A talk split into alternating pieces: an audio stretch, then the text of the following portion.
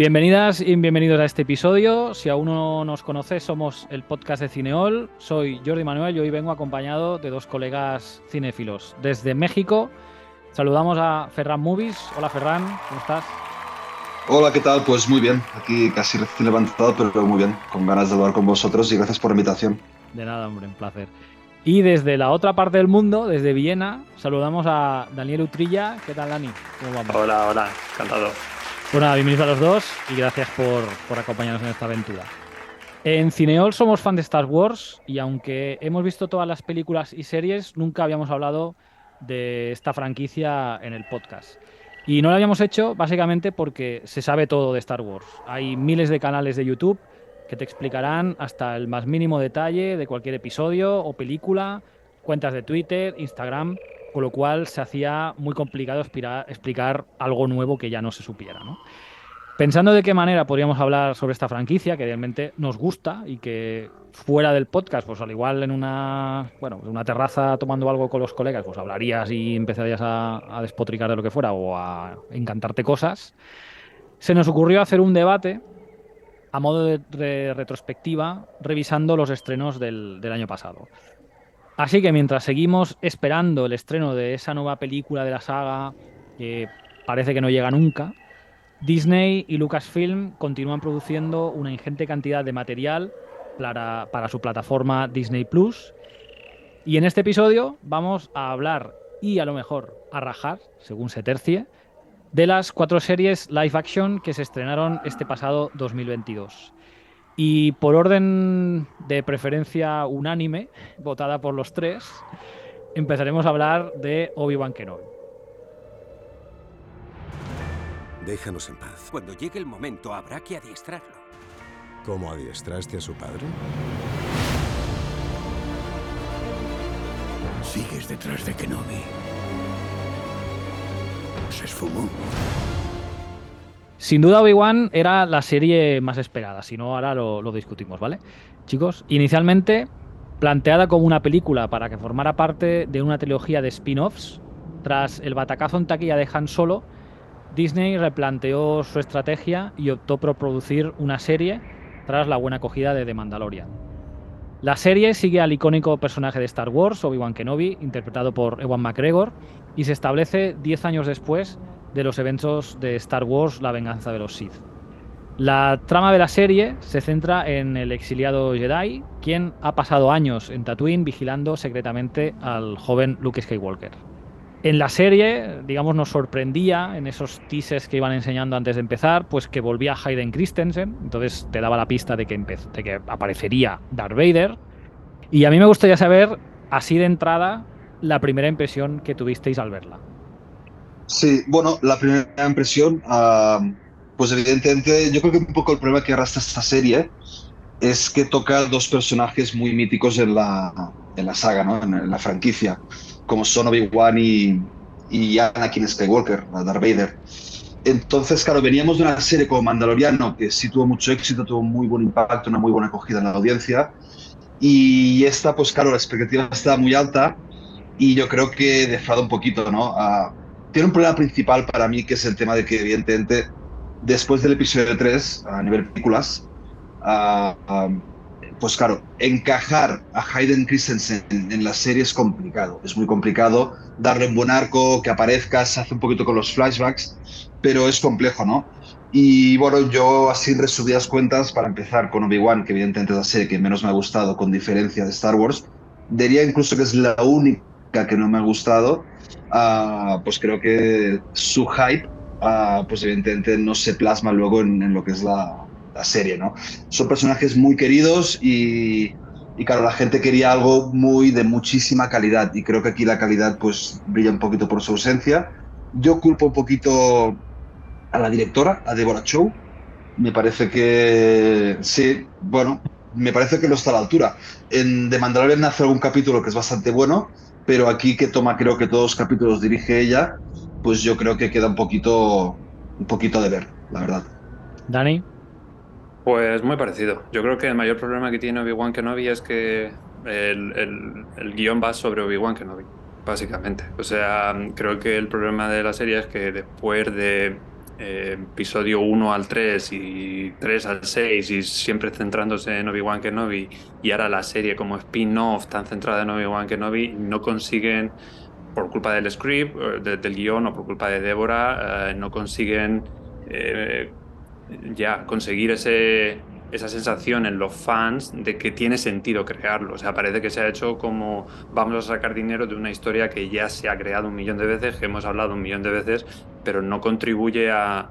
Eh, no, tuve ninguna sensación cuando la estaba viendo de, jolín, qué bien que me he enterado de esta parte o de esta otra parte. No sé, un poco de decepción.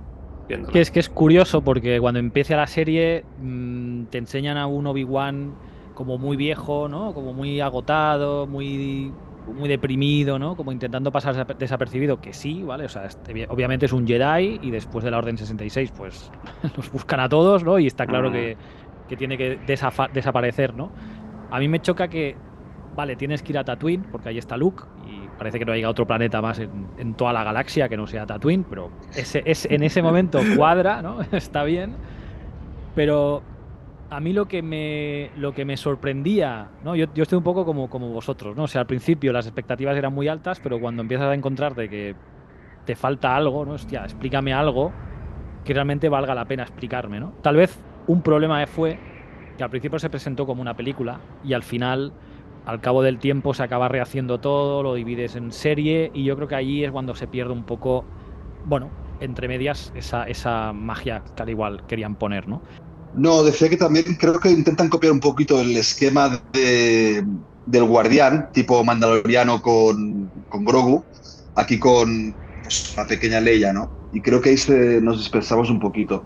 Es que, a ver, para mí mi película favorita de Star Wars es el episodio 3. Entonces, claro, para mí Anakin y Obi-Wan tienen mucho peso y yo quiero que se centren 100% en su historia, en sus sensaciones, en sus emociones y en ese duelo épico que es un poco pues el que que hace que toda la franquicia transcurra, ¿no? Y creo que quisieron copiar un poquito el modelo de Grogu y creo que por ahí fallan. Y de hecho, ahora que hablabas de ella, quería el primer personaje que quería introducir era ella, ¿no? Ah, eh, porque en un, en, un momento es como una sorpresa agradable, porque me dices, bueno, al menos, no sé, no, es, no es una Jedi, entre comillas, ¿no? ¿no? No me invento aquí ahora y dices, ah, mira, está bien, no sabíamos mucho de esa juventud, aparte de cómics que se puedan leer o libros, ¿no? Pero no en, pantalla no lo hayamos visto, ¿no? Em, no sé qué os pareció, yo ahora os voy a dar mi opinión. Yo creo que no era la mejor actriz, al igual, la niña, y no tengo nada en contra de la niña, por supuesto, o sea, estamos hablando de manera artística.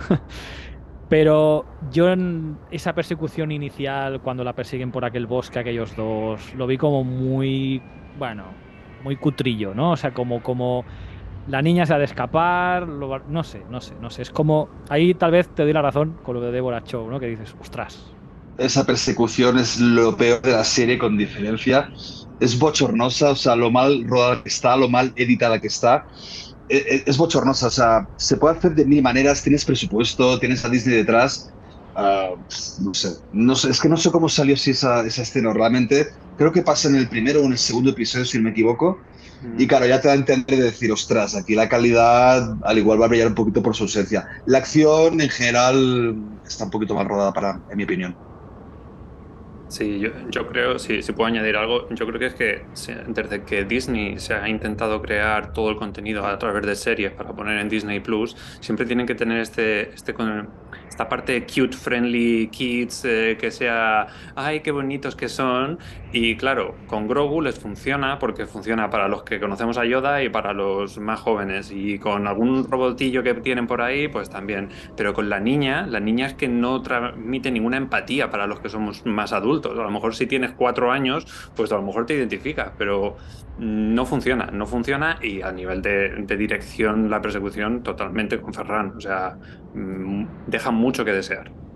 Sí, es una lástima, ¿eh? También porque la sensación que me dio es el, típico cliché de la princesa aventurera, ¿no? Que lo hemos visto ya en 800.000 películas de Disney y es como que, venga, uso eso para, para adornártelo en un personaje que, ostras, yo estoy seguro que echas un poco de eh, vas a de meroteca y vas a los libros que se han hecho de ella, que se han hecho muchos y tal, y hombre, de ahí puedes sacar info para poder hacer un personaje que, bueno, igual que Luke ¿no? que está como muy cuidado y, y salían de Mandalorian también, ¿no? Pues, ostras, hacerlo un poco lo mismo con Leia, ¿no? Y no dejarla no, lo típico, ¿no? Princesa aventurera eh, y sueña con irse de aventuras, no quiere ser princesa, ¿no? Es como, joder, pues como Frozen, como, no sé, Sí. ¿no? como, como todas las princesas Disney, o casi todas, ¿no?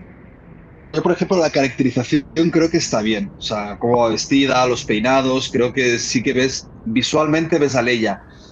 Pero creo que hay un pequeño elemento en el personaje o en la actriz o en la, la interpretación que la, no sé, transmite como que es un poco borde. La, esta Leia pequeña. Que a la Leia mayor, la Leia original, ah, pues evidentemente tiene su carácter y a veces sí que se esquiva, es borde, sobre todo con Han Solo y tal. Pero aquí como que la balanza es demasiado borde y poco empática o poco dulce, en mi opinión, ¿eh? Y por eso creo que se le tiró un poquito de hate a la actriz, que creo que no lo hace mal. Creo que, bueno, visualmente sí que decía, pero me parece que la balanza de arrogante, borde y dulce empática, creo que se pasaron demasiado para el lado de, de arrogante, borde. Entonces, se le echó mucho hate a la actriz, pobrecita, es una niña, pero bueno. Puede ser que lo que quisiesen hacer, porque yo pensé también eso, como Leia es un personaje tan importante de la, historia de Star Wars, puede ser que quisiesen hacerla como mucho más madura de lo que una niña de cuatro años se supone que tiene que ser. Entonces es, eh, le contesta mucho a Obi-Wan, le contesta mucho a todo el mundo. No, es que soy mujer eh, en power y, y que lo puede hacer todo, y al final no es a su edad, no se supone que tiene que estar haciendo esas aventuras que, que le dan para hacer. Y que de hecho Exacto. tampoco se han visto en otras películas ninguna referencia a ellas. Porque si aún supieras que, bueno, sí, se- se- ¿no? Como me acuerdo cuando en, no sé si era en el, en el episodio 5 o episodio 4, ¿no? Que hablaban de las guerras clon. Y lo soltó allí alguien, no me acuerdo si fuera si fue Obi-Wan, Mm. pero era como una frase, ¿no? Y después sí, lo cogieron, hicieron los tres episodios, las guerras clon y animaciones, bueno, pero al menos era algo que se, que se había dicho, ¿no? Pero aquí es como que te lo sacas un poco de la manga y que no acaba de ser creíble, ¿no? Em, yo, otro personaje que a mí me supo mal que tampoco saliera fue Luke Skywalker, que no saliera en el sentido de darle un poco más de importancia a ese, a ese personaje, que de hecho es el motivo principal de que Obi-Wan esté en Tatooine, ¿no? Y de que esté, digamos, sacrificando su vida, ¿no? Y esté llevando esa vida tan ermitaña por, por un crío, ¿no? Que se supone que es el, el que tiene que devolverle el equilibrio a la galaxia, ¿no? Todo esto que te explican. Y al final tenía apuntado que sale en el episodio 5, ¿no? Que es- creo que es como un flashback que tiene él y tal, y poca cosa más. No, no aparece mucho más.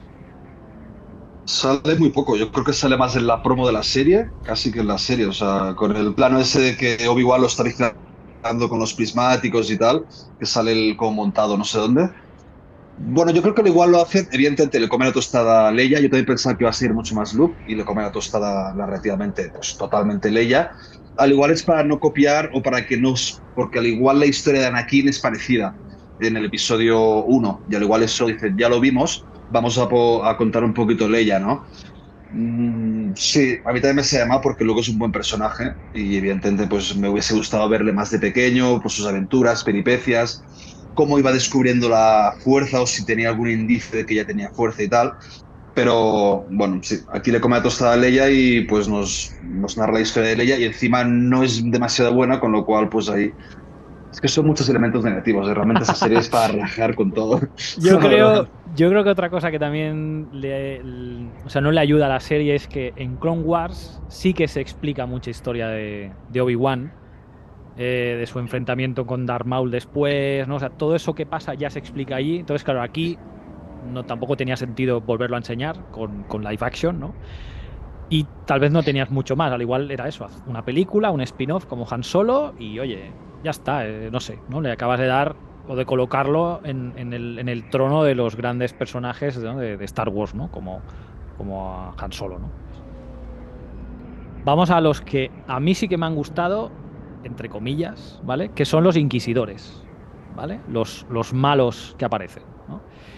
Para los que no lo sepan, que supongo que sí que lo sabrán, porque hombre, todo mundo, casi todo el mundo conoce Star Wars, pero bueno, los inquisidores son un grupo de Sith que están a, la a las órdenes de Darth Vader y que se dedican a buscar y eliminar a Jedis que se escaparon de la Orden 66 y a cualquiera que sea sensible a la fuerza. De hecho, creo que es en el primer episodio ya aparecen, bueno, primero o segundo, ahora no me acuerdo, eh, aparecen los inquisidores que están persiguiendo a un, a un, bueno, un supuesto Jedi que al final se acaban escapando, que es otra de esas escenas que son bastante lamentables. Y, y que no recibes un, como un feedback de que sean gente muy peligrosa, aunque lo intuyes, porque a ver, dan mal rollo, ¿no? Van de negro, las espadas así dobles de rojo, no sé, da, da como toda esa... eh, todos esos detalles dan, dan la sensación de que son gente que son chunga, porque son Sith, pero al final tampoco parece que lo sean tanto, ¿no? Sé qué os ha parecido a vosotros la, introducción de estos personajes. Eh, a mí la verdad que como concepto me parecen bien. Creo otra vez que es un problema de dirección porque tienen buenos actores para hacer esos personajes y creo que podían dar mucho más de lo que dan. O sea, creo que por ejemplo Sun Khan hace un montón de papeles, es muy famoso y lo dejan a este chico serio que no dice nada, no se le ve ni la cara. Eh, creo que Reba le dan mucha más potencia a nivel de- del, del guion y se le nota que al final tiene más presencia, pero vuelve a parecer muy forzado en algunas situaciones. Cuando lo persigue constantemente a través de toda la galaxia alrededor de Tatooine, como tú Mm. dices, que parece que es que es la única eh, el único sitio. Localización, ¿no? Sí. Eh, lo persigue como, pues no sé, me recuerda como de pequeño la serie de Carmen Sandiego, los dibujos que vas detrás constantemente sin un argumento y se supone que estos inquisidores deben de tener como mucho más poder, mucho más conocimiento de la galaxia y ir un, un par de pasos por delante. O sea, esa me pareció que puede ser mejor, creo que está bien que los tengan y me gustaría ver cómo de- lo desarrollan en el futuro.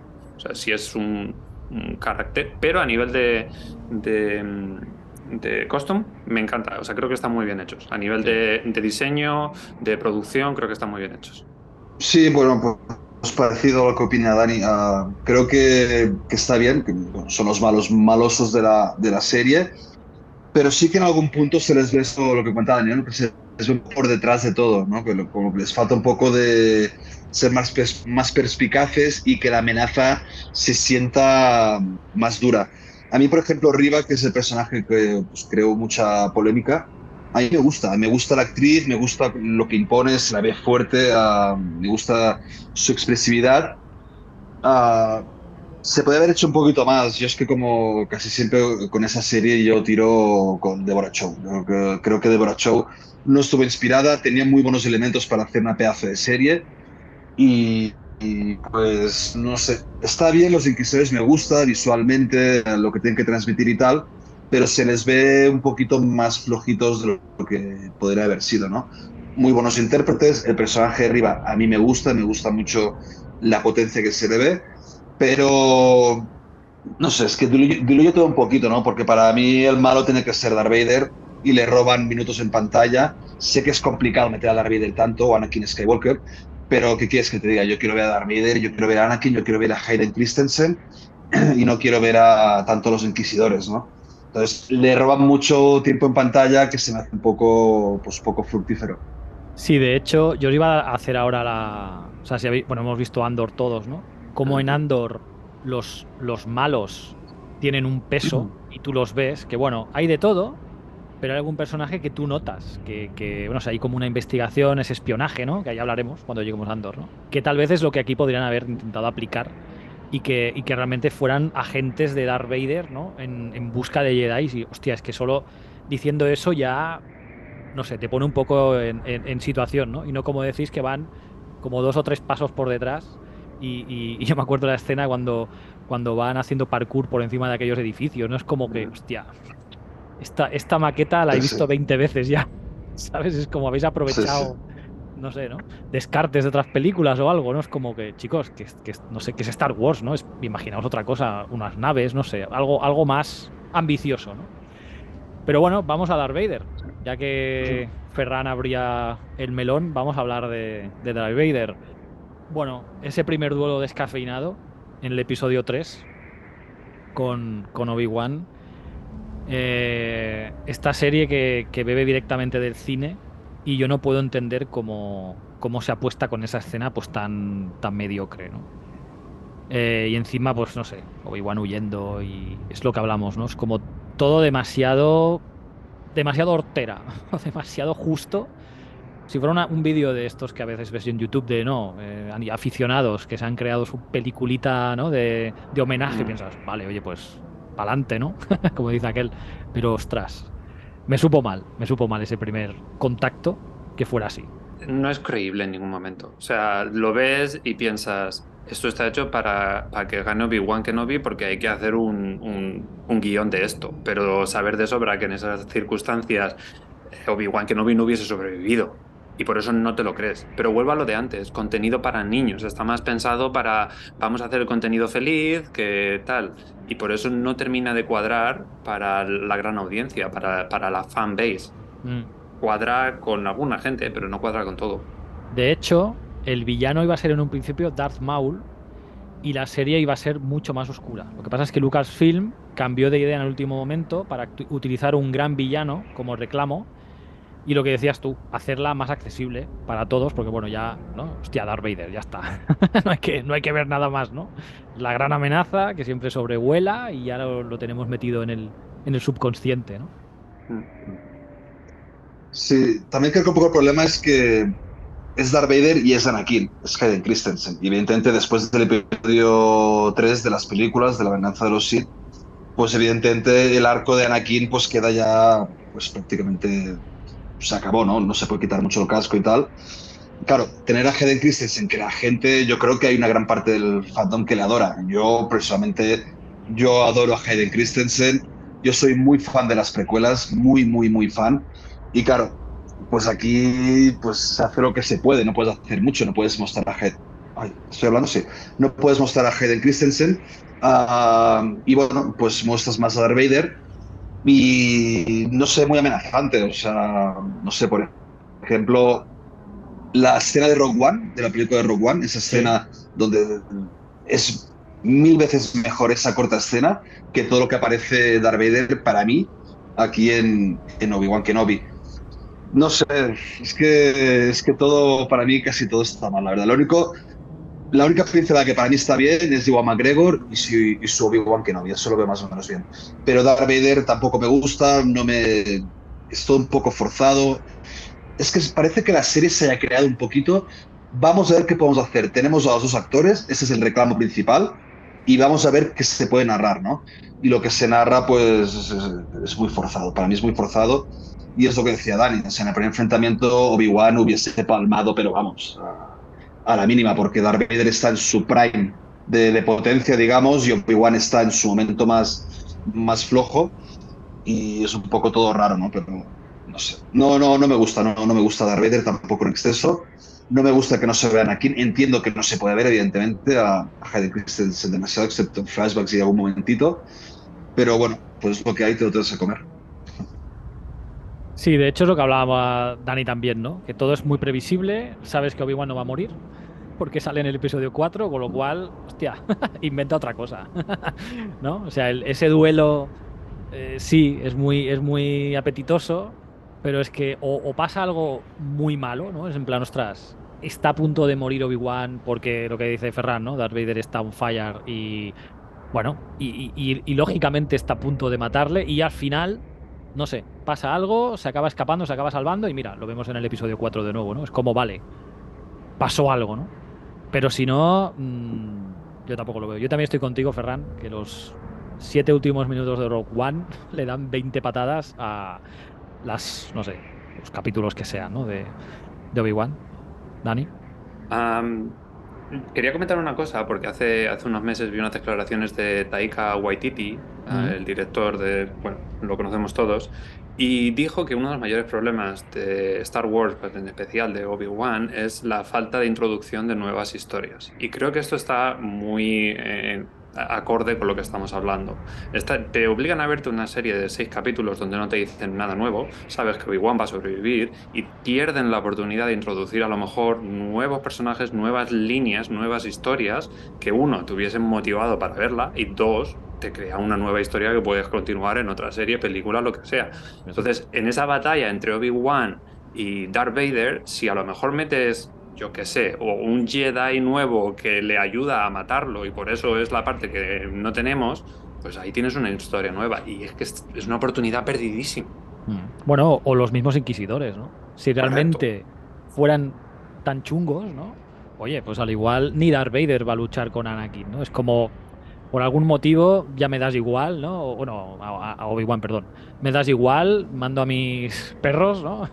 y oye, ya te arreglarás con ellos, ¿no? Y al final, pues al igual debe ir él, porque hostia, no, no. Obi-Wan, ¿no? Sigue siendo lo que era, ¿no? Pero claro, es que entrada ya es el, el chof que hay, ¿no? No, decías que no me lo toques. la- las precuelas y la trilogía original ya está todo bien. No me toques cosas que son tan míticas para el fandom para hacer un, un subproducto así de poca calidad. No toques, o sea, no quiero saber lo que pasa entre medio. Prefiero quedarme con la incógnita, con las historias que monto yo en mi cabeza, antes que ver plasmado en pantalla algo de tan poca calidad con personajes.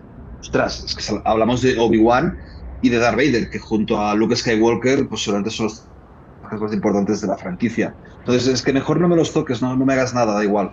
Por eso creo que tiene mucho más éxito un Andor, un Mandaloriano, porque toca historias paralelas del universo, te lo expande y pues te crea interés sin tener que tocar los pilares fundamentales y sin tener que, que pervertirlos, ¿no? Entonces, es que no me lo toques. Esta serie para mí totalmente innecesaria. Bueno, yo os quería abrir un melón, pero yo creo que como ya hemos rajado durante casi al igual media hora larga, lo vamos a dejar aquí. Y, y al igual ese melón lo abrimos un poco más adelante y, y seguimos. Así que yo os quería pedir una nota final, que eso lo haremos con todas, ¿vale? Ya me puedo imaginar hacia dónde va a ir la nota, pero no, no- no el número, ¿vale? Entonces, no sé, del, del 1 al 10 y así somos un poco más, ¿no? Que si de 0 a 5 queda un poco menos. ¿Qué nota le pondréis a, a Obi-Wan, eh, Ferran? Uf, a ver, sentimentalmente le pondría un cero. Ah, ah, y a nivel producto audiovis- audiovisual le pongo un 3,5 y ya está. O sea, un, suspenso claro. Bueno, no le pongo un cero pues, porque hay presupuesto y las hay imágenes bonitas de los planetas y tal, pero un 3,5, decepción absoluta. Muy bien. Dani. Yo voy a ser un poco más generoso, pero soy generoso porque aprecio que sigan creando contenido de Star Wars, porque soy un fan de la saga, y bueno, pues por eso le voy a dar un poquito más de generosidad, pero me parece muy mal, y le voy a dar un 5 aprobadísimo. No se lo merece, pero estoy siendo un buen profesor aquí. Yo aquí estoy contigo. A ver, yo al igual le daría un 4, ¿eh? También. Yo soy un poco también como Ferran, que hostia, no puede ser, ¿no? Pero valoro que saquen productos. Entiendo que, claro, si son todos una mierda, al final no los veremos. Pero bueno, con alguno, con alguno aciertan más que en otro, ¿no? Muy bien, pues dejamos aquí esta. Esto ha sido una rajada, ¿no? De, de Obi-Wan, ¿no? Más que una un debate. Total. Y vamos con la, con la siguiente. Hay vida en todas partes, pero debes afrontar la muerte. Respétala. No la temas. Jedi. Ahsoka es una Jedi.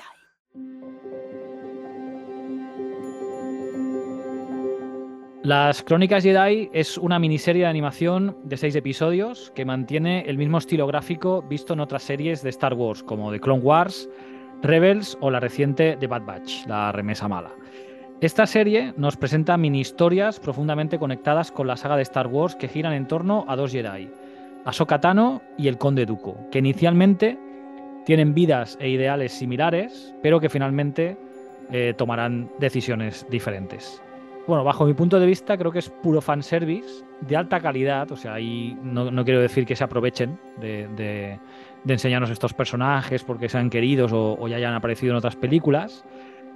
Pero de hecho, creo que es una serie muy enfocada a los fans entusiastas de Star Wars que se han visto todas las temporadas de Clone Wars, Rebels, ¿no? Y, este, este contenido.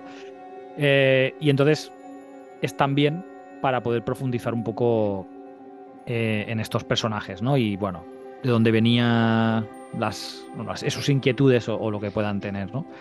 Eh, ¿Qué os pareció las crónicas Jedi, Dani? Yo creo que estoy un poco de acuerdo contigo. Yo creo que tiene dos funciones principales la serie. A mí, a mí en general la serie me gustó, o, o no me disgustó, mejor, mejor decirlo así. Eh, creo que el, el- papel principal es eso, servir al mega fan base que se han visto todas las de animación. Eh, y la segunda función que creo que tiene es, es una manera barata que tiene Disney de preparar la siguiente serie de Ahsoka. Es como... Correcto. Vamos a crear algo que después eh, ya empiece a preparar a la gente para la siguiente serie.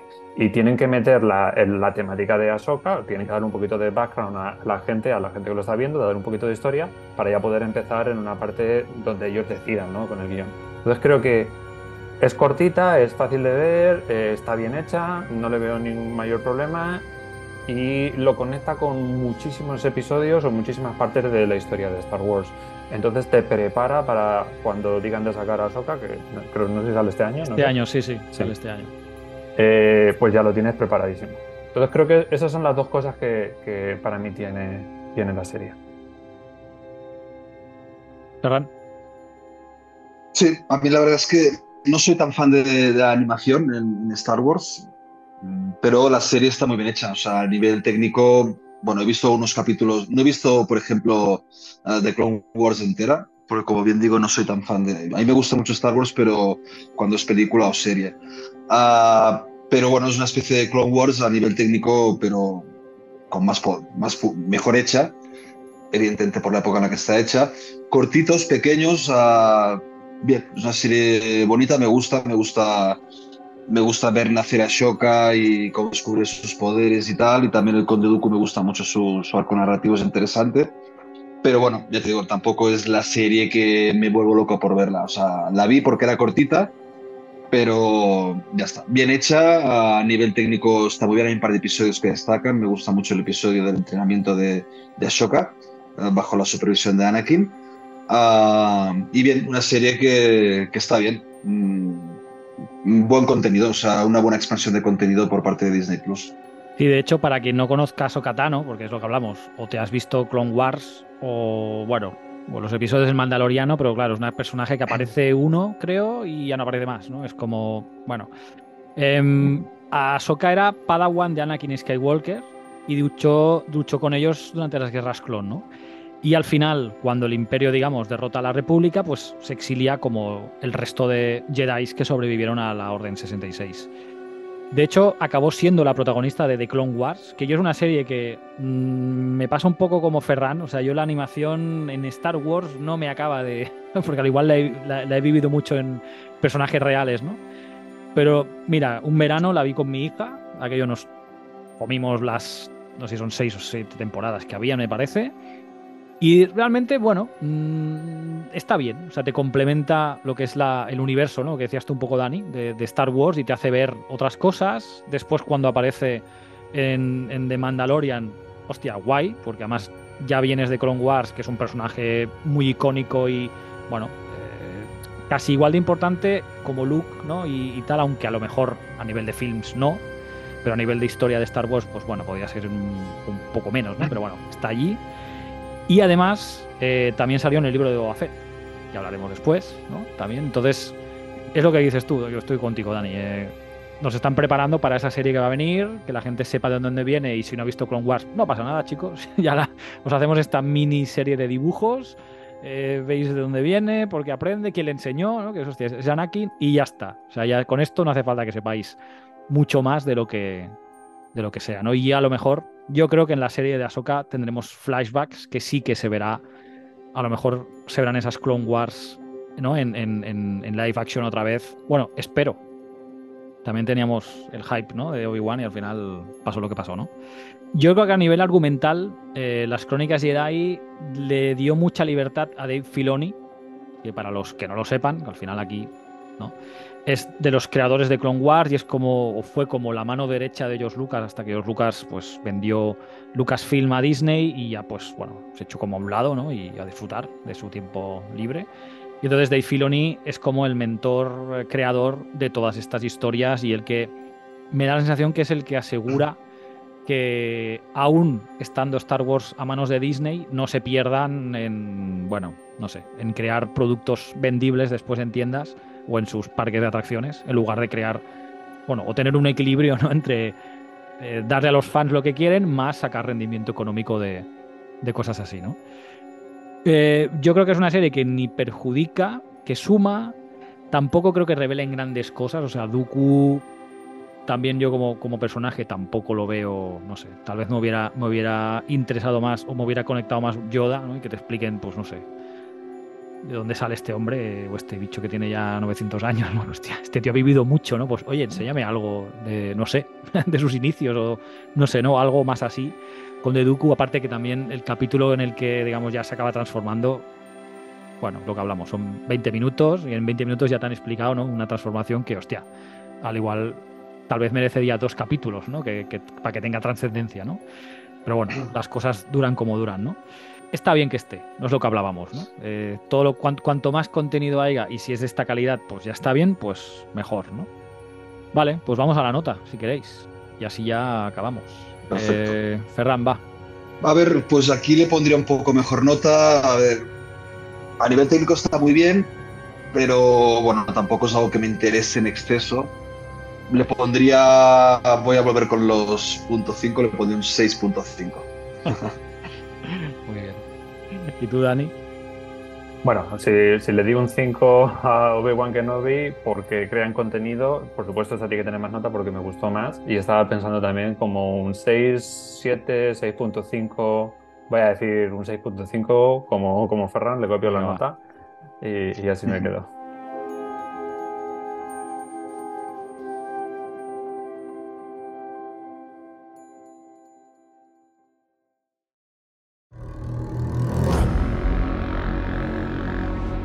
Soy Boba Fett. Me dieron por muerto en el desierto de Tatooine.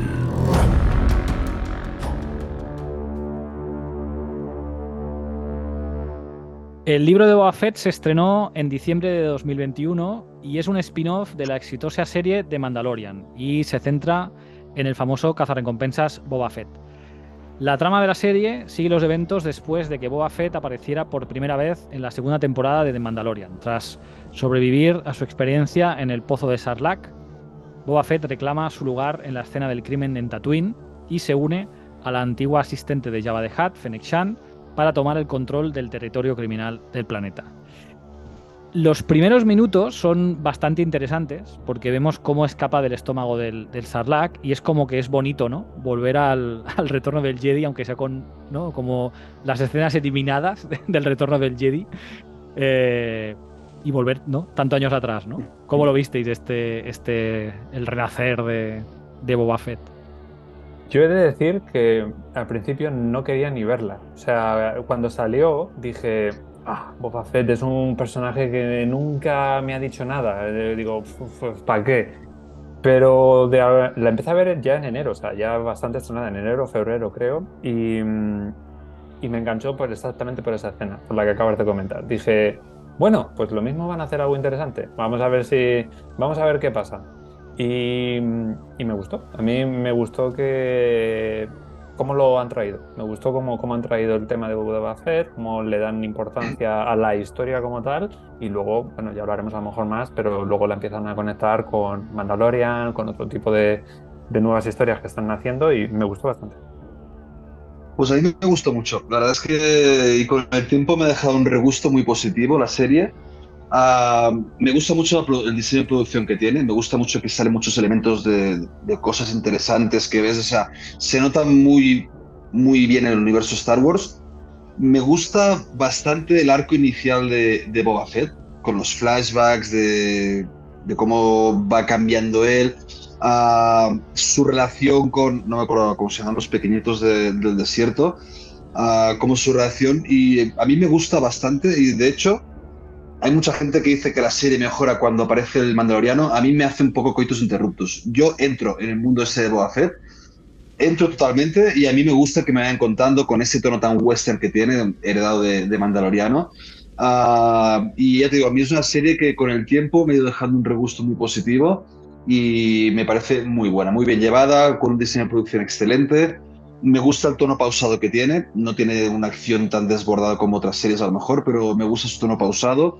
Me gustan los dilemas de, de Boba Fett, de, pues ya un, digamos, un héroe un poquito más mayor y, y tal. Me gusta mucho. Yo es una serie que pues la disfruté y con el tiempo creo que la voy a revisionar incluso.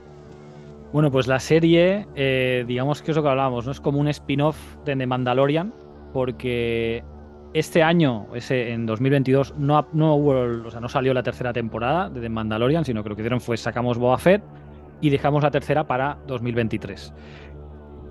Yo no sé qué os pareció la historia en, en, en general, eh, con esos flashbacks, ¿no? Con el tema de las heridas, del, del, tanque ese de Bacta, que está bien, ¿no? Pues bueno, es un recurso que, bueno, no es, no, es, no es, un Deus Ex Máquina, ¿no? Que dices, venga, va, que habéis inventado algo, sino que realmente tiene su lógica, ¿no? Entiendo que estando el tiempo que estuvo dentro del Sarlacc, pues te acaba perjudicando tanto que necesitas una larga recuperación. Eh, lo que pasa es que aquí vamos a. Yo voy a hacer un poco el que dé la nota discordante, porque a mí no me gustó la serie. Okay. Noto que. Noto que. O sea, me gustó más que Obi-Wan. Y de hecho tuve la misma sensación que tú, Dani, cuando empezó y veo que empieza dentro del Sarlacc y dije, ¡hola, qué guay! O sea, esto, esto me conecta mucho con las, con las originales, ¿no? Digamos, con las tres primeras y, ostras, ostras, esto me gusta. Pero me dio la sensación que faltó un poco más de, de presupuesto. Un poco más de, no sé, Mandaloriano no, no le veo que le haga, que, le falte de nada, ¿no? Está, está todo como muy bien empaquetado, ¿no? Y en cambio aquí, ostras, no sé si es por el abuso que tienen de usar la el stagecraft este que se inventaron para The Mandalorian, que es brutalísimo, ¿no? Que el stagecraft, para que no lo sea, es como una instalación donde a través de proyectar las imágenes en la pared, pues bueno, da la sensación que, los personajes están en, un mundo así, pues, eh, bueno, como vivo, ¿no? Están en ese, lugar cuando no lo están, ¿no?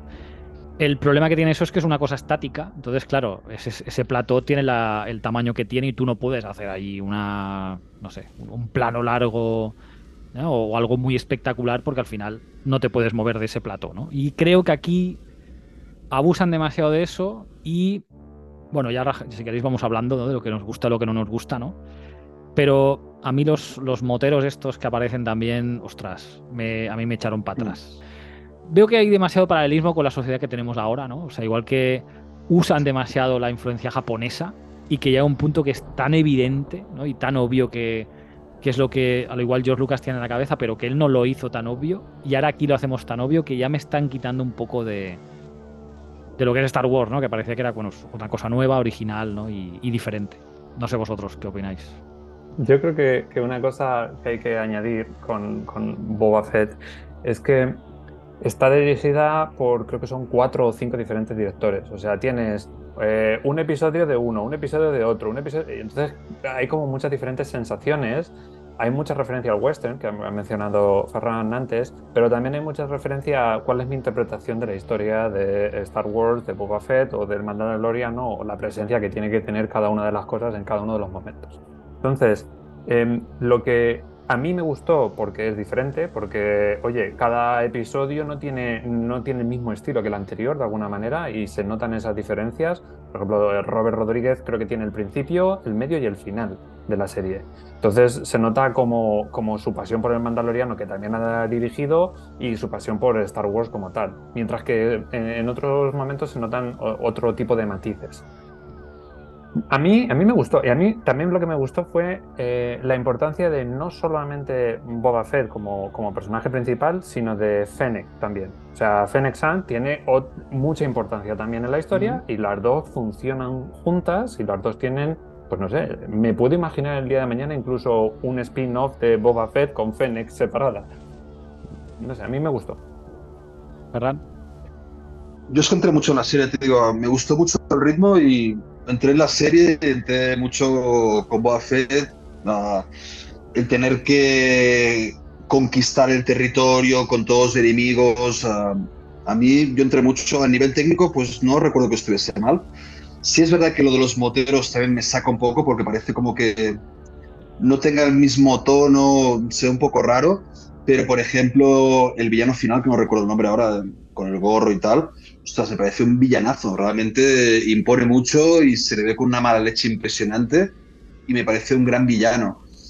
Igual la serie se diluye un poquito hacia el final porque tocan demasiadas cosas, se va hacia el mandaloriano. mm, no sé, es que yo soy de los pocos que yo disfruto con, con el personaje de Boba, con su arco, con lo que le sucede. Y, y me gusta, me gustan los planos que tiene también, muy de western, algunos planos ah, largos con los ocasos. Yo la disfruté y, y ahí me gusta, eh, te digo, no, y le voy a poner una nota bastante alta al final, ya verás. Una nota bastante alta. Claro, es que es lo que os quería comentar porque a Porque mí me pasó, a, a mí me pasó al revés. O sea, yo, los de Boba Fett no me desagradan. Sí que es lo que os decía. A mí cuando salen los moteros ya, no sé, no me acaba de gustar. Y os he de reconocer que los episodios que más me gustan son los que entra la trama del Mandaloriano. O sea, por ejemplo, el, el- el quinto episodio que lo dirige Bryce Dallas Howard, que es la hija de Ron Howard, que es, bueno, actriz y directora, que ya había dirigido del Mandaloriano. Bajo mi punto de vista, le pega un chute de lo que es calidad al- a, lo que se estaba viendo hasta ese momento, ¿no? Tal vez por la dirección, o sea, ya no tanto por la trama o lo que explique, sino por cómo está rodado ese, episodio, ¿no? De, ves al mandaloriano que está buscando dinero porque Rayford Crest lo tiene hecho polvo y al final... De hecho, es en el episodio donde la, la mecánica aquella que hay en Tatooine le, cambia el Rayford Crest por el, por el caza estelar N1, que es el que después se ve en, Mandalorian. Dices, ostras. O sea, son episodios que son súper clave.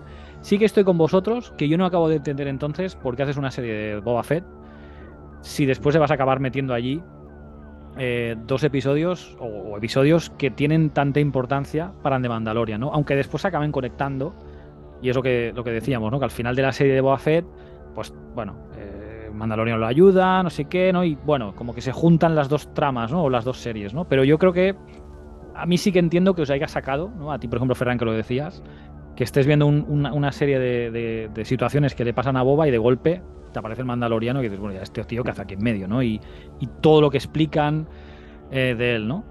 Y después el, episodio 6, que yo creo que es el que aparece otra vez eh, Cobb Band, ¿no? Que es el, sheriff este que hay en. Bueno, que, aparece también en, la segunda temporada de Mandalorian. Que está muy bien, lo que decías tú. Ahí sí que es un western total. Y el final con, 100%. con, con el enemigo, que tampoco me acuerdo cómo se llama. Ahora, ahora lo buscaré. Este sí que salía en Rebels.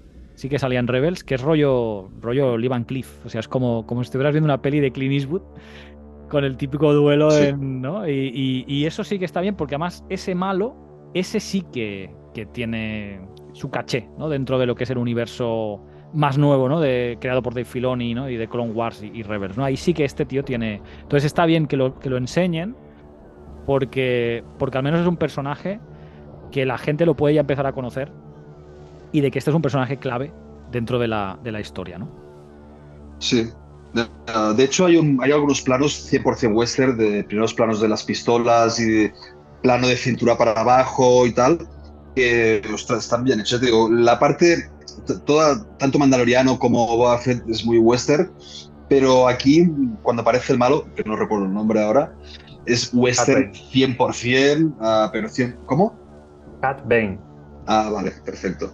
Ah, y a mí eso me hace disfrutar mucho. Aparte, ya te digo, se le ve realmente con una mala leche importante y se le ve una amenaza, una, una muy buena amenaza. Sí, o sea, yo con Boba Fett estoy muy dentro. La verdad es que la empecé a ver con un poquito de desidia, no me apetecía mucho, pero a medida que fue avanzando me metí mucho. Y me gustó desde el principio, ¿eh? los flashbacks me gustaron también muchísimo ah, de cómo va explicando pues, su historia después de salir de, pues, del, estómago de, de la criatura esa. Ah, me gustó mucho. O sea, creo que es una serie que para mí fue una muy grata sorpresa. No creo que vaya a haber sido la temporada, porque yo creo que ahora ya todo va encauzado al Mandaloriano y a los Mandalor, que creo que es como el punto álgido de las series de, de Star Wars, si lo quieren convertir así. También hay- el peligro de que se repitan un poquito, ¿eh? porque yo, por ejemplo, en el principio de la temporada 3 del Mandaloriano, he visto solo que el episodio 1 no me, no me gusta excesivamente. Entonces ahí pueden, pueden morir de éxito, ¿no? Porque están sacando muchas temporadas y lo que no es Mandaloriano es Boba Fett, todo va por, un poquito por este camino y podría llegar a empachar. Espero que no, pero veremos cómo evoluciona el tema de los, de los Mandalor. Yo creo que hicieron con Boba Fett lo que hicieron fue un poco ah, análisis de riesgo. Eh, Boba Fett, los tres hemos dicho que al principio no nos apetecía verla, entonces imagínate que el fanbase tampoco le apetecía verla. salió bien y hicieron bien como engancharte al principio. Para algunos de nosotros ha tenido una curva para arriba, otro más para abajo, dependiendo de la introducción de, Bo- de Mandaloriano o no. Al final lo que ha pasado, introdujeron al Mandaloriano porque saben que metiendo el Mandaloriano con el éxito que tuvieron las dos primeras temporadas, pues ya van a traer más gente a ver cómo conecta esa parte con la temporada 3, volviendo a- al ejercicio de Disney que siempre ha hecho de traer cosas de otras series o otras películas para conectarte con lo que siguiente que van a sacar. Entonces, es un poco análisis de riesgo, da pena que dices, podría tener, ahí estoy con Ferran, creo que la historia como tal podría terminar, o sea, podrían haberse hecho dos episodios de Boba Fett más sin el Mandaloriano y hubiese funcionado. Sí. Eh, me gustó que entrase, en mi opinión personal, porque me gusta el, el personaje del Mandaloriano.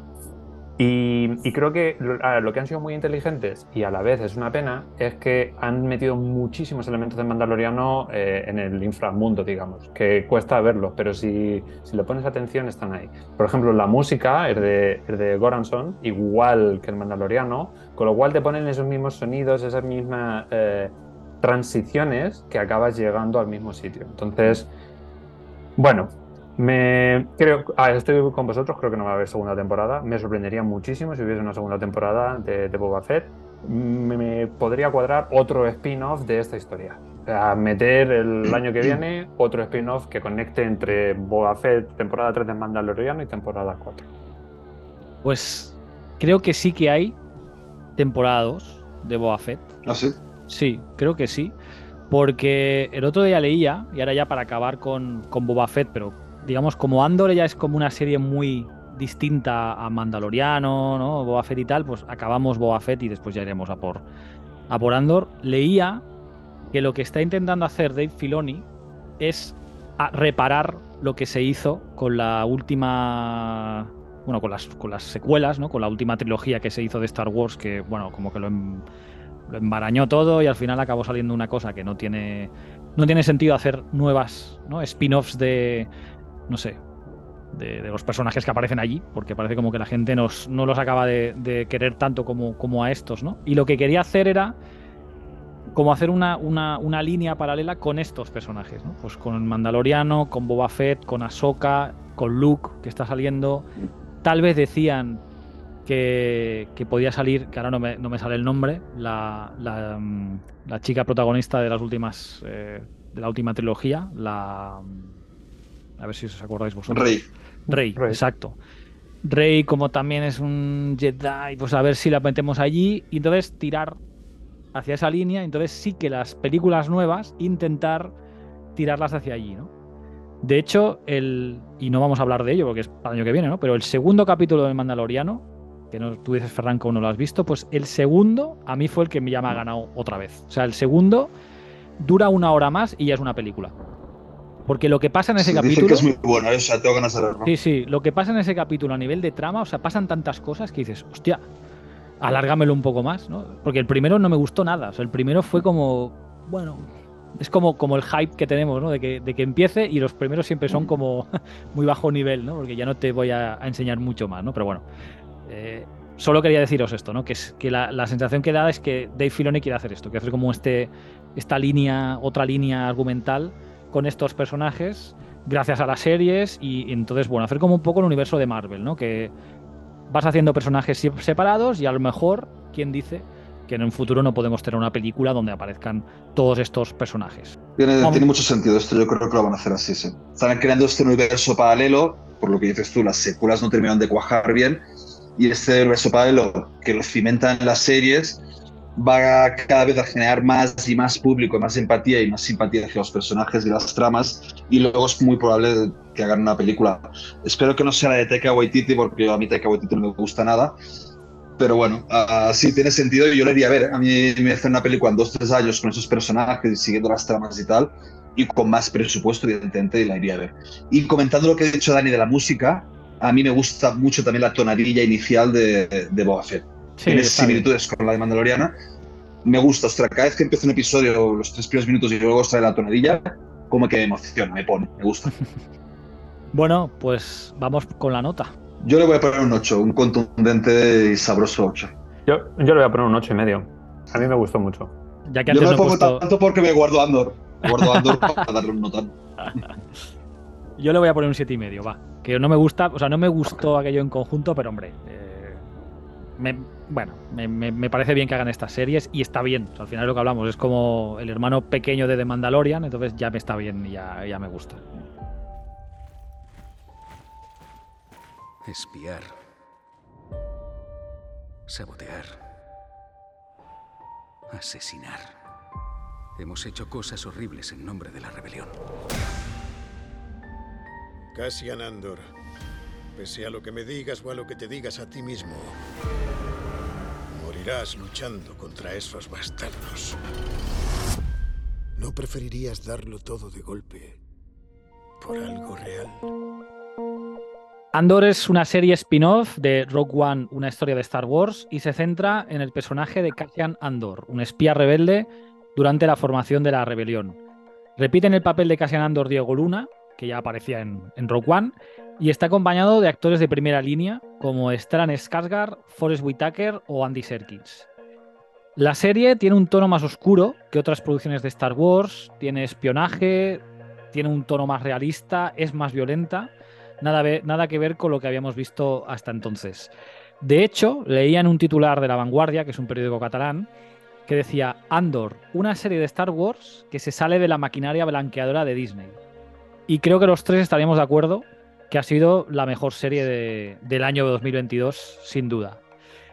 Em, no sé si influirá o no, yo creo que algo ha influido. Es otro cambio, aparte de que la serie eh, esté, digamos, o el, el showrunner que se llama ahora, ¿no? El creador de la serie, sea Tom Gilroy, que es el mismo que acabó haciendo Rogue One, ¿vale? No sabemos si por problemas con el anterior director o porque a Disney no le acabó de gustar cómo, cómo estaba acabando aquella película, pero es el responsable de esta serie y de hecho se nota la mano de más de autor, ¿no? Y más de, tal vez, no sé por qué, le han dejado hacer más que a Deborah Show a lo mejor con Obi-Wan o, pues bueno, eh, el, margen que puedan tener Dave Filoni y John Favreau con, con The Mandalorian o, o con Boba Fett.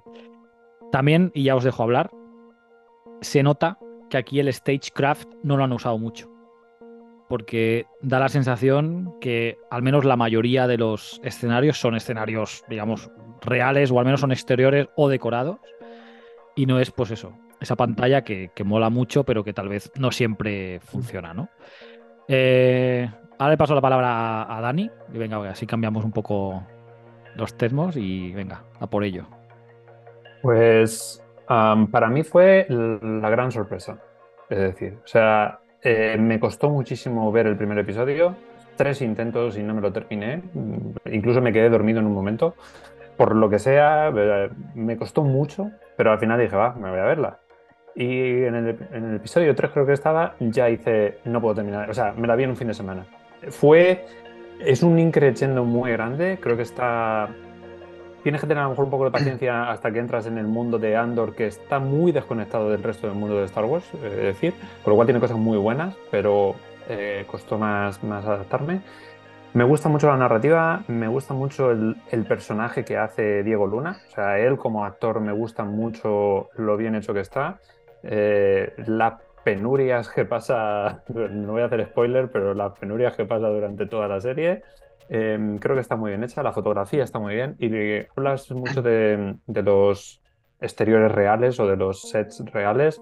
Se notan, sobre todo cuando está en el, en el sitio este de playa o Sí. en el apartamento, ahí se nota mucho que es, que es vida real detrás. Em, en general fue, fue la mayor sorpresa de Disney para mí de- de la- del año pasado ya. O sea, me gustó mucho, sobre todo me gustó cómo me sorprendió. Creo que, que es la mejor manera. Y deseando la segunda temporada, que está confirmada. ¿Verdad? Pues yo voy a ser categórico. Es lo que más me ha gustado de Star Wars desde el episodio 3. O sea, a mí Andor me vuelve loco, me encanta. Se aleja un poquito del tono de aventura adolescente, que es el tono general de Star Wars que tiene siempre. Es un producto más maduro, es un producto un poco más adulto, yo creo. Es un, no es una aventura espacial, para mí es un thriller político con notas de espionaje y evidentemente con notas de- espaciales también, evidentemente pero, ostras, la madurez de la trama, cómo vas viendo cómo la... ¿Cómo se cómo se va plasmando esa revolución, ¿no? Cómo, cómo intentan ah, tumbar al imperio y tal. Se nota todo, es que se nota todo muy real, es muy realista. Es algo que te crees que pueda pasar si existís en diferentes mundos y tal, ¿no? Eh, no hay tantas luces, no hay sables láser apenas, ni cosas así, pero es una historia, ostras, es una historia muy potente a nivel narrativo a nivel visual, a nivel de construcción de personajes. Me gustan mucho todos los personajes que hay en la serie, cómo tienen todo su, arco, sus motivaciones. Y bueno, es una lucha por derrocar el imperio desde abajo, o sea, desde, desde lo más bajo, personas que dicen queremos cambiar el régimen y vamos a, vamos a por ello, ¿no? Sin excesivos, bueno, te digo, sin, sin muchos tiros ni cosas, se centra más en la, en la narración, en el thriller, pausado, bien hecho, bien construido, con, buenos personajes.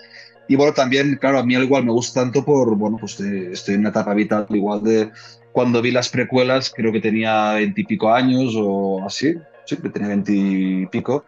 Ahora tengo 40 y pues me gusta más que las cosas se un, un poquito más lento, me gusta más ver los personajes, me gusta más ver cómo las tramas se van desarrollando. Y para mí Andor es un regalazo, ya te digo, yo yo creo que la vi capítulo a capítulo uh, y me gustó mucho. Y deseando estoy que llegue la temporada 2.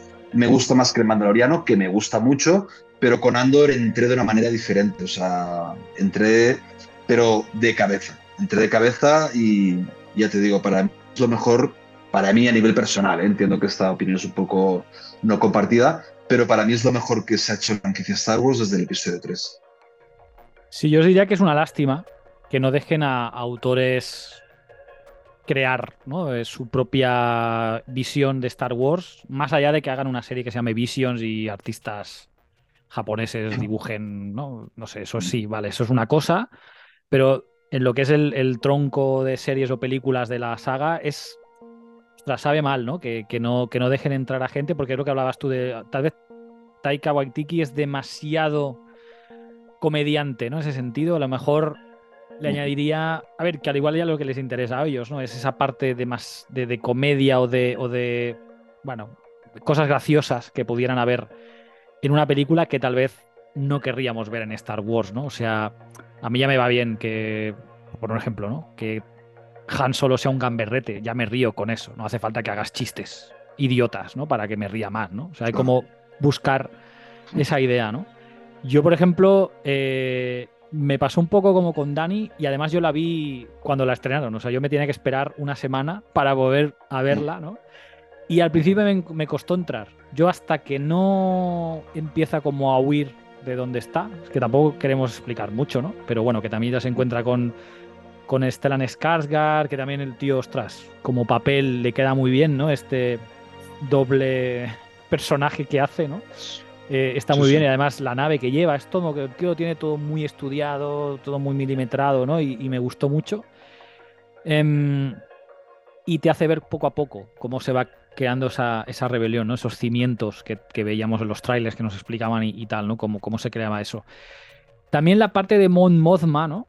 Que ahí sí que me dio la sensación que veía una serie que, que, me daba la impresión que, wow, esto aquí sí que han querido invertir dinero, ¿no? No como a lo mejor la sensación de otras con lo del stagecraft y todo esto, ¿no? O sea, una secuencia de tres minutos de ella llegando con el coche, volando y tal, ostras, unos detalles en, toda esa ciudad de Coruscant que era brutal, eh, que a lo mejor en otra serie con otros directores te lo hacen más pequeño y bueno, sí, resulta que es lo mismo, pero no queda igual. Y aquí no, aquí lo ves que ostras, ¿no?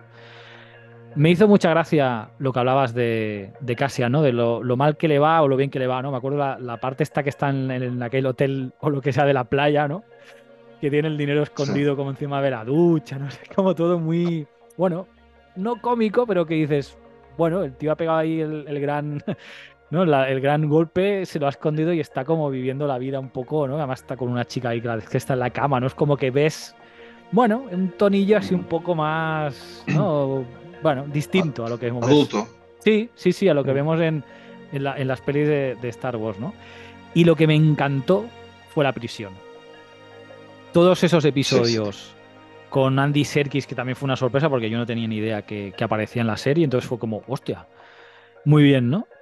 Toda, toda, o sea, toda esa manera de cómo viven en la prisión, el tema del suelo, ¿no? Que tienen que ir descalzos, eh, cómo, cómo entre ocho fabrican esos, bueno, no sé qué son, ¿vale? Esas piezas, ¿no? Y todos van como, ¿no? A- como con una secuencia, ¿no? O sea, todo eso dije, ostras, le da un, un empaque, ¿no? A la, a la serie. O sea, se han tomado la molestia de eso, cuando a lo mejor otros hubieran pasado en un episodio lo, encarcelan y al siguiente ya lo liberan y ya se ha acabado, ¿no? Es como que, bueno, pues una, cosa que pasa ahí en medias, ¿no? ¿Cómo lo veis esto? Es, es- um, de la serie es como un punto de aparte, es bueno, ciencia ficción pura. A mí me recuerda un poquito a las películas de Cube, ah, mezclado con películas de carceleras, ¿no? Como puede ser un encerrado de Stallone o, o algo así. Ah, ahí se nota mucha calidad, muchísima calidad, y la verdad es que es cuando te das cuenta de que cuando una cosa se hace bien, se narra bien y con un poquito de presupuesto y un tono un poco más adulto, pues está muy bien. Toda esa parte, no sé si son tres episodios o así, ya empieza, claro, es que ya empieza con el impresionamiento totalmente injusto de Cassian Sí. Lo meten allí y dices, ostras, y encima todos son tan duros, y dices, hostia, en, en la se ha metido el pobre, ¿no? Y como poco a poco pues van resolviendo, se tiene que ir ganando el personaje Andy Serkis, que es un personajazo, la, ver- la verdad. Ah, bueno, y también el discurso final de Andy Serkis cuando los libera a todos es muy bonito. Esa parte es muy buena. De hecho, ya cuando todos se tiran al mar y ya termina, como que es un poco, ostras, me hubiese gustado un spin-off de la cárcel, pero con 10 episodios yo me lo tragaba, pero súper a gusto. ya te digo, es, es un poco el tono general de la serie, es muy bueno y, y bueno, esa parte es como un, un punto de aparte muy interesante. Y también me gusta mucho el tema político, que generalmente me aburre. A mí la política en Star Wars me aburre, por eso el episodio 2 ah, de las películas se me hace un poco denso, pero aquí está muy bien llevado. Toda la trama política está muy bien llevada y, y se me hace muy interesante.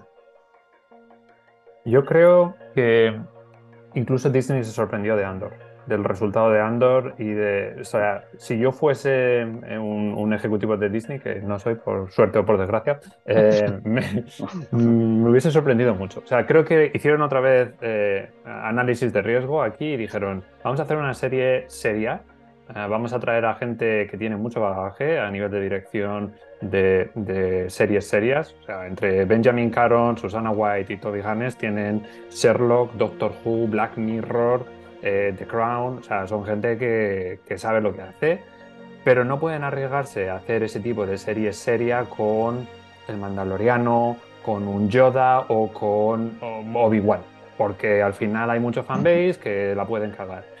Y ha cogido Andor y ha salido genial. Es una serie que está muy bien hecha, eh, te narra, como tú muy bien dices, Ferran, temas políticos súper bien, que no te aburre el tema entre senadores y todo va bien. Eh, tiene su acción, tiene su, su gracia retórica, pues es lo que hemos hablado, de que, joder, es que aparezco aquí, pero sí, es, es muy injusto. Es inteligente, o sea, todo el tema, la cárcel está muy bien hecha y luego la conexión también con lo que hacen ahí, no voy a decir spoiler, pero lo que hacen ahí tiene un efecto luego que, que, es parte de otra cosa, ¿no? Entonces, eh, jolín, me, sorprendió muchísimo a todos los niveles. Bueno, yo eh, abro otra, otra, otro melón y es de los villanos que aparecen en Andor. Y a mí me sorprendió eh, lo, lo, lo, bien encajados que están en la historia y lo malos que son. O sea, fue un poco como cuando en las películas veías a, a Darth Vader que a la mínima ya te ahorcaba ¿no? con la fuerza o te, te, ahogaba y te mataba y venga, al siguiente, ¿no? Y era como, hostia, hostia. Y que aquí, aquí como la cagues una vez ya la has cagado, o sea, ya te ha matado, ¿no? Y aquí era un poco esa parte, ¿no? Porque hablamos de la parte de espionaje, la parte de, de esa intriga que hay, con esa oficina que le llaman de seguridad imperial, ¿no? Y, y toda, toda esa gente, ¿no? Que van como teje, bueno, a través de un asesinato que comete Andor, ¿no? Y tal, cómo empiezan a, a, a, a bueno, a intentar investigar qué sucede, ¿no? Y, y el personaje de, de, Dedra Miro, que es la, la, mujer que al final persigue a Andor, ¿no? Como, como, a nivel físicamente, ¿no? O sea, lo que es la actriz, ostras, queda perfecto el papel. Además, como no, bueno, al menos yo no la conocía, es lo que pasa siempre, que te la crees, o sea, te crees que esa persona es, es esa, ¿no? Una supervisora de la oficina esta. Pero lo encontré genial. O sea, tanto, tanto el primer, digamos, villano, el, el chaval, ¿no? Que intenta apresar a Andor, que le sale mal y lo acaban expulsando, ¿no? Que está ahí con la madre que, la- que lo tiene martirizado, ¿no? Como que le va machacando cada día, ¿no? Y el tío pues como que intenta redimirse. Y, y el paralelismo con esta chica, ¿no? Que al final parece como que hasta se enamora él de ella, ¿no? Porque es como que, Sí, sí. wow, ¿no? Es como lo que yo querría ser y es como mi, ¿no? Mi, mi ídola, ¿no? A mí me gusta mucho la relación entre Dedra Miro y, y Cyril Karn. O sea, me parece una relación muy buena. Y además también te van explicando. Son malos, pero se convierten en malos. Te explican un poco. No es el típico malo maloso, lo eres y punto. No, no. Aquí hay una motivación, ¿no? O sea, el chico, por ejemplo, ah, pues se ve que en casa tiene una, una vida donde su madre le oprime mucho, no le deja ser quien es y tal. Ah, y él pues ve en Dedramero pues el, referente, ¿no? Y se enamora. Y ella también yo creo que al final poco a poco se van enamorando. Y es una relación como medio tóxica en la que entre los dos pues van haciendo fuerza para, ir a por Andor, ¿no? Porque realmente Andor pues tampoco es para tanto. Pero van a por él porque se lo toman muy en serio y me gustan las motivaciones, me gusta la relación que se crea entre ellos, me gusta esa especie de, muro frígido que los dos tienen se enamoran, no se pueden enamorar, no se pueden tocar, es como una cosa rara. Me gusta la psicología de los personajes y, me gusta también el físico que, tienen los dos, porque se ven malos, pero como que se han convertido en malos porque la vida les ha llevado allí. Y sí, la verdad es que los dos villanos, que son ellos dos, pues la verdad es que me gusta mucho cómo se van retroalimentando poco a poco y cómo se ayudan, ¿no? Porque en el último episodio, pues, Cyril Karn ayuda mucho a, a, a Dedra. Mm. Entonces, uh, sí, es uno también de los puntos fuertes de la serie, los villanos y la elección de personajes en general. Sí, a mí um, Kyle Soler, que no lo conocía de nada, o sea, incluso me fui a IMDB a ver si aparecía algo que ya había visto antes, eh, me sorprendió mucho con el papel que hace. Eh, me gustó mucho a nivel de guion lo que hacen de soy el villano villano, pero uf, me desinflo, no, no llego a nada, me, me sale muy mal y me voy poco a poco convirtiendo en un villano de verdad. O sea, creo que esa historia engancha mucho con, el, con el, eh, los que lo vemos, con, con, lo que vemos la serie, porque es una historia real. O sea, estas cosas pasan en la vida, ¿no? O sea, seas villano seas el bueno, te va muy bien, muy bien, pero puf, te desinflas y poco a poco, superación, el underdog story, ¿sabes? Llegas a, a convertirte en el villano. O sea, creo que está muy bien hecho a nivel de guion. Sí. Bueno, yo tenía una frase final para acabar con Andor, que era mejor sin Jedis o hay vida sin Jedis, ¿no? Un poco. Porque parece que si no aparece un, un, un, Jedi, no hay un duelo, ostras, ya no es Star Wars, ¿no? Y aquí tenemos el ejemplo de que no hace falta. Totalmente. Expande el universo a todos los niveles, o sea, te da posibilidad para meter otro tipo de historias, porque claro, el universo es grande, o sea, Star Wars es todo universo, con lo cual es grande, y puede haber historias de todo tipo, ¿no? Y lo expande a todos los niveles y yo creo que Andor es muy importante en, el, pues en, en, la historia de Star Wars general ahora, porque te da opción de decir, ok, pues se pueden hacer otro tipo de historias diferentes, con otros matices, no tan de aventura, más de thriller, más madura, más lo que sea. Y yo creo que es una serie muy importante, no solo porque haya gustado, que creo que ha gustado en general, sino porque te expande el universo y te lo puede hacer llevar a otros lugares diferentes que no se han explorado anteriormente, ¿no? Tocar otro tipo de géneros, tocar otro tipo de tratamiento de personajes. No todos son Jedi, correcto, no todos son Jedi. Hay historias más íntimas, más uh, de personajes más humildes, porque, bueno, Cyril y Dedra al final son como dos funcionarios. O sea, uh, Cyril es un funcionario caído en el abandono y se le ve esa frustración que a veces incluso puedes ver los funcionarios en la vida real, ¿no? Uh, esa mala leche interna de, de, no acabar de estar del todo a gusto en algunas cosas o tal. Entonces me gusta, ¿no? Es, es, ellos son dos personajes que son funcionariado 100%. Y ya te digo, para mí Andor abre muchas posibilidades del universo de retocarlo de manera diferente, de abrir otro tipo de historias. Uh, porque claro, no, olvidemos que los fans principales de Star Wars, en teoría somos gente no tan, no tan jóvenes. O sea, la, la saga empezó en el 70 y pico, con lo cual la mayoría somos ya treintañeros, cuarentones, ¿no? incluso cincuentones también.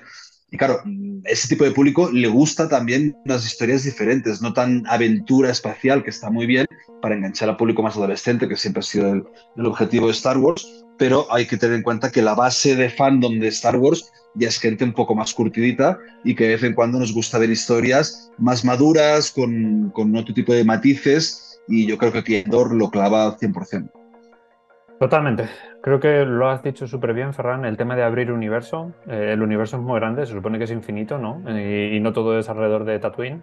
Em, creo que abrir universo, abrir otro tipo de historias, historias maduras, historias para adultos, pero que también encajan para, para no tan adultos y pueden engancharte, eh, creo que es súper inteligente. Eh, habéis dicho antes de Boba Fett 2 y a lo mejor crear una película el día de mañana, ¿qué tal? Yo me puedo imaginar también películas que salgan de, de esta trama argumental que está saliendo de Andor y de del underdog story, de vamos a combatir desde dentro sin ser Jedi contra la República, ¿sabes? O sea, mmm, creo que se puede. Contra el Imperio, perdón, no contra la República. Mm. Eh, contra el Imperio. Eh, no sé, me, me gusta mucho el, el abrir mundo.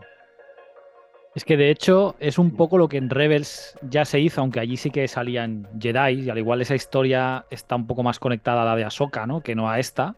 Pero es un poco eso, ¿no? Es en, en paralelo hay una serie de gente que con Jedi o con su ayuda, pues combaten el Imperio, y hay otra serie de gente que van como van, ¿no? Y van, van a luchar de cara, ¿no? Pues con sus armas, sus intrigas, ¿no? Aquí la igual, pues, igual que veíamos al principio de Rogue One, ¿no? Que Andor pues era más espía, conseguía no sé qué, mataba al, al, al, que le estaba dando la información para que no le desvelaran. Es como más esa sensación de, ostras, estás jugando en, otro, en, otra, en otra liga o a otras cosas, ¿no?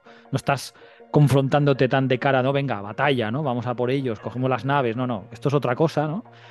Eh, es lo que creo que decís vosotros. Al igual, de aquí a unos años veremos más, o espero ver más producciones así y pensaremos, hostia, todo empezó con Andor, y ahora tenemos, pues, ¿no? Eh, la serie de películas que son más fandom general, genérico, ¿no? Y este tipo de creaciones, ¿no? Que es lo que os decía al principio. Igual que has creído que una serie de artistas japoneses hicieran Star Wars Visions porque como que le dan otra visión, bueno, otras visiones, ¿no? dan como otra idea de ese universo, ¿no? Como puede ser, ostras, hazlo en el cine también. O aunque sean Disney Plus, pero deja explorar a creadores diferentes, ¿no? Porque al final es un universo, lo que decís, es muy grande, o sea, puede caber todo, no tiene por qué ser solo ¿eh? Jedi o trama inicial, ¿no? En cine creo que es un poco riesgoso llevar una especie de Andor al cine porque, claro, la gente de Star Wars es para que se vea masa y la masa lo que quiere es ver eh, batallas Jedi y todo eso. Es un poco más complicado, yo creo, pero bueno, yo no tengo problema que sigan haciendo series de este corte y, y, ya está. Incluso si te fijas la fotografía, tiene un tono mucho más azulado, mucho más grisáceo, mucho más realista. Todo es mucho más realista, ¿no? Entonces, uh, ya te digo, a mí mientras me vayan sacando una temporada de este estilo, no, no tiene por qué ser Andor, puede ser ubicado en otros espacios temporales o, o, lo que sea, yo pues a gusto y la seguiré consumiendo bien. De hecho, Disney para mí Star Wars lo que toca, para mí Star Wars Disney lo está tocando bastante bien, excepto algún caso a diferencia de Marvel. Marvel es otra historia a nivel series que para mí es bastante deficiente. Para mí, ¿eh? tampoco soy muy amante de Marvel. Eso, eso da para, otro no episodio. no, no, no, digo que eso Exacto. da para otro episodio, pero sí. Estaremos de acuerdo que es como. Bueno, se han, se han, movido las tornas, ¿no? Marvel muy bien en cine, ¿no? Hasta que acabó, no sé qué fase era, no sé si era la 4, me parece, con, con Avengers. Y ahora, bueno, en series, no sé si lo está acabando de, no se, está acabando de lograr, ¿no? Enganchar a la gente y crear esos nuevos superhéroes que... O sea, no digo que Star Wars tiene un fandom de muchísimo más tiempo, muy pejiguero, y tienes que ir con cuidado. O sea, Marvel es, es, ha sido un, un, éxito, una explosión a nivel cinematográfico, audiovisual, mucho más reciente, y la gente lo va a consumir, lo va a consumir y ya está, no, no, no importa mucho. Pero Star Wars siento que es más gourmet, el fandom de Star, de Star Wars, y no te la puedes jugar mucho. O sea, ahí, ahí tienes cuidado. Dave Filoni John Favreau están muy metidos siempre en dar una continuidad, en dar una cierta calidad a todo el producto. Y yo creo que por eso un poco también está teniendo más éxito Star Wars en la expansión Disney. Si quitamos las secuelas, que tampoco fueron, a a nivel de dinero fueron un buen éxito, pero a nivel de crítica no tanto, pero las series yo creo que a nivel general a todo el mundo le gusta y a mí me gusta. Me saquen lo que me sacan de Star Wars en series, lo quiero ver y lo disfruto solo por ver ese universo expandido con, calidad. Muy bien, pues llegamos al final de, del episodio donde hemos hecho esta retrospectiva sobre el pasado 2022 en clave Star Wars. Hemos revisado las cuatro series que se estrenaron, Obi-Wan, Las Crónicas Jedi, el libro de Boba Fett y Andor. Recordad que podéis encontrar todos los episodios en nuestra web podcastdecine.es y que también estamos en Twitter, Facebook e Instagram. En la descripción del episodio o en la del podcast tenéis la, la información. Ferran, un placer. Igualmente, ha sido un placer, me lo he pasado muy bien y bueno, pues espero que no sea la última vez que, que charlamos de series, de cine y bueno, pues cuando quieras a, a vuestra disposición. Muy bien. Y Dani, lo mismo, un placer. Eh, lo mismo, ha sido un placer estar aquí, lo he pasado muy bien, lo he disfrutado y, y nada, nos veremos en la próxima seguro. Muy bien. Y a vosotros, pues desearos suerte, nos vemos en el próximo episodio y que la fuerza os acompañe.